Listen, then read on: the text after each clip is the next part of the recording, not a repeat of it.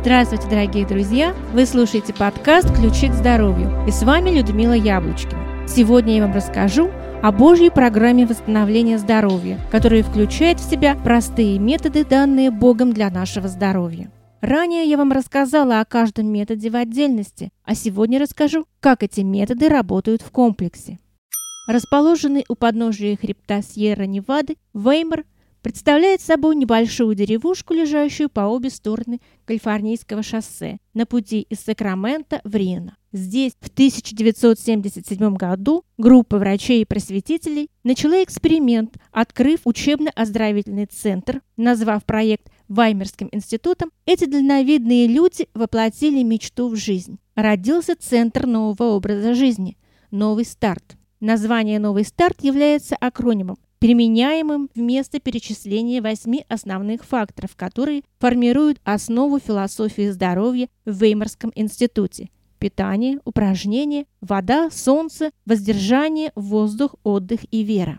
Эти основные факторы поддержания здоровья. Если их использовать надлежащим образом и в комплексе, то они оказываются мощными лечебными средствами.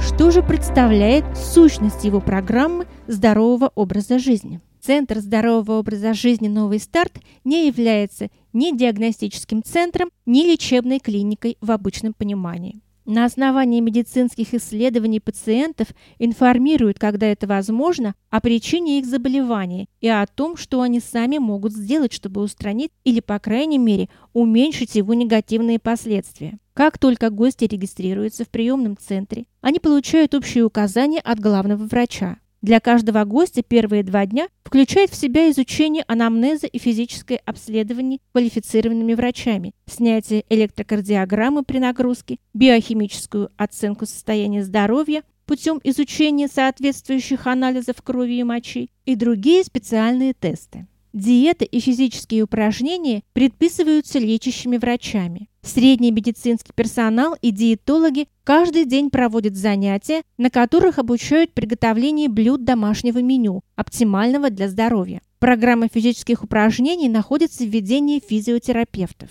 В ежедневных лекциях врачи доводят до сведения гостей, от чего и почему одно можно делать, а другое нельзя. В понятном языке обсуждаются природа и причины возникновения сердечных заболеваний, диабета, гипертонии, артритов и рака. Объясняются симптомы, диагнозы и приемлемые формы лечения. Врачи лично демонстрируют рациональную и научную основу прекрасными результатами в улучшении здоровья, которые появляются при определенных изменениях образа жизни. Всем гостям предлагается вегетарианская диета, из которой исключена рафинированная пища, в том числе и рафинированное растительное масло. Употребление соли ограничено. Калорийность варьируется в зависимости от индивидуальных потребностей. Гости редко, если это вообще бывает, испытывают чувство голода в перерывах между приемами пищи. Жиры ограничены и составляют 10-15% от общей калорийности пищи. Значительную часть свободного времени у пациентов ежедневно занимает ходьба, остальное время – гидро- и физиотерапевтические процедуры. Завтрак обычно бывает самой обильной трапезой. В полдень подается обед, а вечером – легкий ужин. Вечера посвящены более легким физическим занятиям, а в 21-22 часа пациентам предлагается лечь спать. Удивительные вещи происходят с больными по мере выполнения ими программы.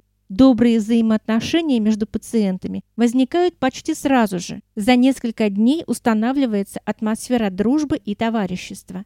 Пациенты приезжают совершенно чужими друг для друга людьми, а когда приходит время уезжать, они чувствуют, что сблизились больше, чем члены семьи. Многие больные пребывают на костылях, в инвалидных колясках или передвигаясь только с посторонней помощью, Перед отъездом они проходят пешком по 5-10 километров в день. Снижается или вовсе пропадает необходимость в приеме лекарств. Друзья, подобные центры здоровья стали активно развиваться и на территории стран бывшего Советского Союза. Если кому-то интересно, зайдите на сайт 8докторов.ру. Найдите статью «Где отдохнуть и поправить здоровье в 2019 году». В ней список центров здоровья, в которых можно не только хорошо отдохнуть, но и запустить процессы восстановления вашего здоровья. Этот список не полный, но каждый центр работает по программе «Новый старт». Также в печатной версии газеты «Ваши ключи к здоровью» мы публикуем опыты людей, которые сами прошли эту программу и делятся своими впечатлениями. Там же есть и реклама работающих центров, информация о услугах и контакты. О результатах лечения одной из гостей Центра здоровья Высокого, что располагается в Кировской области, рассказала сотрудница Центра Татьяна Леухина в интервью газете «Ключи к здоровью». Зачитаю с ее слов. В августе 2016 года к нам на очередной заезд привезли женщину на инвалидной коляске. Валентина была больна сахарным диабетом. У нее оказалось высокое давление и сахар 24 при норме 4,5. На ногах были длительно незаживающие раны. Она жила у нас чуть больше месяца и прошла курс программы «Новый старт». Валентина перешла на специальную диету, занималась физическими упражнениями. В результате уже через несколько дней сахар снизился до 8 единиц, нормализовалось давление. Постепенно она отказалась от медикаментов, а к концу заезда зажили все раны на ногах. Диабетикам обычно прописывают частые перекусы и богатую белками пищу, поэтому в их рационе много мяса, молока и яиц. А мы предлагаем другой рацион питания, исключающий все животные продукты. У нас Валентина перешла на вегетарианскую сбалансированную диету. Растительные продукты, в том числе и белки, не имеют холестерина, сосуды очищаются и давление восстанавливается. Валентина вела дневник и записывала свои показатели здоровья. Перейдя на двухразовое питание, она заметила, что если все же поужинает, утром содержание сахара и давление повышаются. Каждый день Валентина посещала тренажерный зал, спускалась с коляски и делала зарядку. К концу заезда она ощутила силу в ногах. А вот и еще один пример, как, научившись в пансионате здоровым привычкам, женщина смогла победить аллергию. Рассказал об этом, точнее написал врач пансионата «Наш дом» Алексей Хацинский. Последние 11 лет Мария страдала от сыпи, которая появилась на ее теле по неизвестной причине. Большие красные волдыри внезапно покрывали всю кожу и сильно зудели. Мария имела семью и работала учителем начальных классов. Работа ей нравилась, семья была дружной, одно только огорчало – постоянная аллергия. Как правило, Марии приходилось принимать медикаменты, чтобы на какое-то время справиться с болезнью. Препараты, выписываемые врачами, приносили лишь временное облегчение. Через некоторое время Марии пришлось оставить работу. Ее преследовали головные боли и постоянно повышенная температура тела. Проводить уроки становилось все сложнее. Так прошли 11 лет борьбы, надежд и разочарований. Через некоторое время женщина узнала о небольшом санатории, в котором лечат природными средствами. Она приехала с новой надеждой на выздоровление. Аллергия, возникающая у нее, не была связана с реакцией на определенные продукты, бытовую химию, шерсть животных, цветение растений и тому подобное. Нечто непонятное происходило с ее иммунной системой, которая на что-то так бурно реагировала. «Вот вам рекомендация», — сказал я. «Питание у нас состоит из растительной пищи. Все продукты животного происхождения исключаем. Прогулки и зарядка вам не противопоказаны. Делайте их с остальными гостями. Назначаем вам травяной сбор, активированный уголь и водные процедуры». Первые дни пребывания в санатории прошли без особых изменений. Мария чувствовала себя хорошо, ее настроение улучшалось с каждым днем, жалоб на аллергию не было. На четвертый день лечения она сама вошла в кабинет. Ее лицо было грустным. «Она снова появилась», — сказала она. «Это ужасная сыпь. Теперь я увидел на ее шее и руках округлые ярко-красные пятна, как после соприкосновения с крапивой. Прошло еще шесть дней. Заезд заканчивался. На протяжении всего пребывания Мария не пила лекарства, и аллергия сошла на нет. Женщина была спокойной, но все-таки грустной, как бы ожидая возвращения болезни. Спустя несколько месяцев Мария позвонила и с радостью сообщила, что у нее ни разу не появилась аллергия и не повышалась температура. Для нее это было чудо. Она снова устроилась на прежнюю работу. Но главное, сообщила она, я верю, что Бог исцелил меня и заботится обо мне. Спасибо вам за все. Удивительные вещи происходят с больными по мере выполнения ими программы. Желаю убедиться в этом каждому, кто хочет поправить свое здоровье. Правило перемен. Кто хоть раз пробовал изменить свою жизнь или хотя бы одну привычку, знает, какое это нелегкое дело. Поэтому поговорим о правилах перемен. Гости центров здоровья и пансионатов, испытав на себе преимущества здорового образа жизни, часто принимают решение изменить свою жизнь, чтобы она зацвела, как весенний сад. Но не все могут похвастаться успешными изменениями. Чтобы исправить это положение, мы будем разбирать шаг за шагом в том, что такое изменение, как они происходят, какие решающие шаги необходимы и как сделать этот процесс менее трудным и более приятным. Давайте для начала разберемся в нашем настрое и видении общей картины. Итак, первое правило – будьте готовы сражаться. В большинстве своем гости центров здоровья с энтузиазмом принимают решение изменить свою жизнь, и это лучший настрой, который можно пожелать. Но не менее часто в этом настрое таится проблема, которая может привести к неудаче, ощущению легкости перемен. Когда человек вдохновлен какой-нибудь книгой, примером из жизни или пребыванием в пансионате, то у него может создаться впечатление, что изменить жизнь и привычки легко – но проходят эмоции, человек встречается с затруднениями, и ощущение легкости сменяется ощущением невозможности. Это случается не потому, что изменить свои привычки невозможно, а потому что реальность противостоит нашим неоправданным ожиданиям.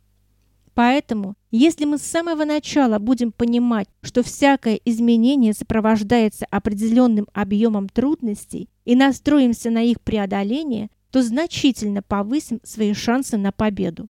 Второе правило. Правильно оцените ситуацию. Игнорирование обстоятельств и требований жизни – еще одна распространенная ошибка при планировании перемен. Например, в Центре здоровья гостям очень легко вести здоровый образ жизни. Но не все задумываются, что домой они вернутся без повара, который готовил для них три раза в день, без инструктора – который водил их на прогулки, учил технике скандинавской ходьбы и соизмерял их нагрузку и так далее. К тому же дома ждут бытовые проблемы, учеба или работа, возвращается ответственность за близких и друзей, которая была оставлена на время пребывания в пансионате.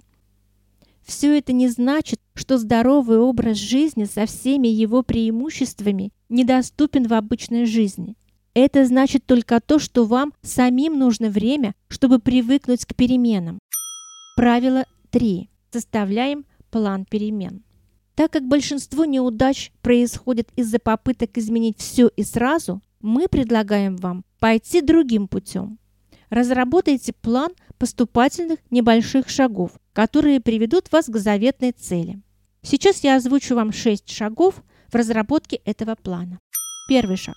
Нарисуйте в своем воображении и перенесите на бумагу или в компьютер картину вашей полноценной и здоровой жизни. Второй шаг. Разберите эту картину на конкретные и достижимые цели. Третий шаг. Опишите шаги достижения каждой цели. Четвертый. Выберите из имеющихся шагов самый простой и легкий. Пятый. Практикуйте этот шаг минимум 3 недели. Шестой. Продолжая практиковать новую привычку, пройдите снова пункты 4 и 5. Если надо, откорректируйте первые три пункта. Стоит сказать, что первые дни будет легко, но со временем старая натура начнет противиться переменам более агрессивно. Поэтому берегитесь переоценки своих сил на первых этапах и не беритесь за выработку больше трех новых привычек одновременно. Помните, что первые три недели главное в выработке новых привычек. Приведу вам практический пример плана.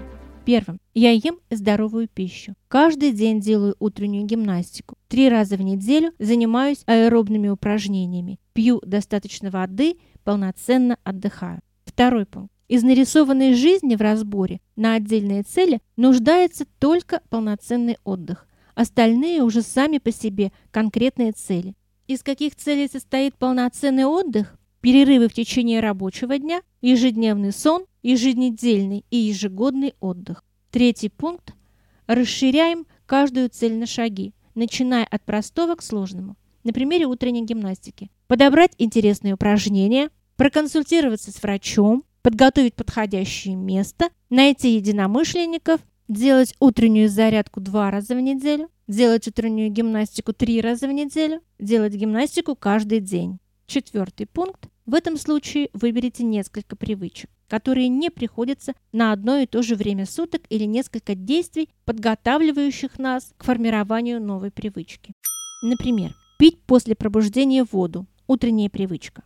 И возвращаться домой после работы пешком – вечерняя привычка узнать, чем и как заменить вредную пищу и подобрать комплекс упражнений. Пятый пункт. Лучше для начала взять одну привычку, ни разу не пропустить и только потом переходить к следующему, к шестому пункту. Ну что, дорогие друзья, вы готовы внедрить новые привычки? Тогда в добрый путь!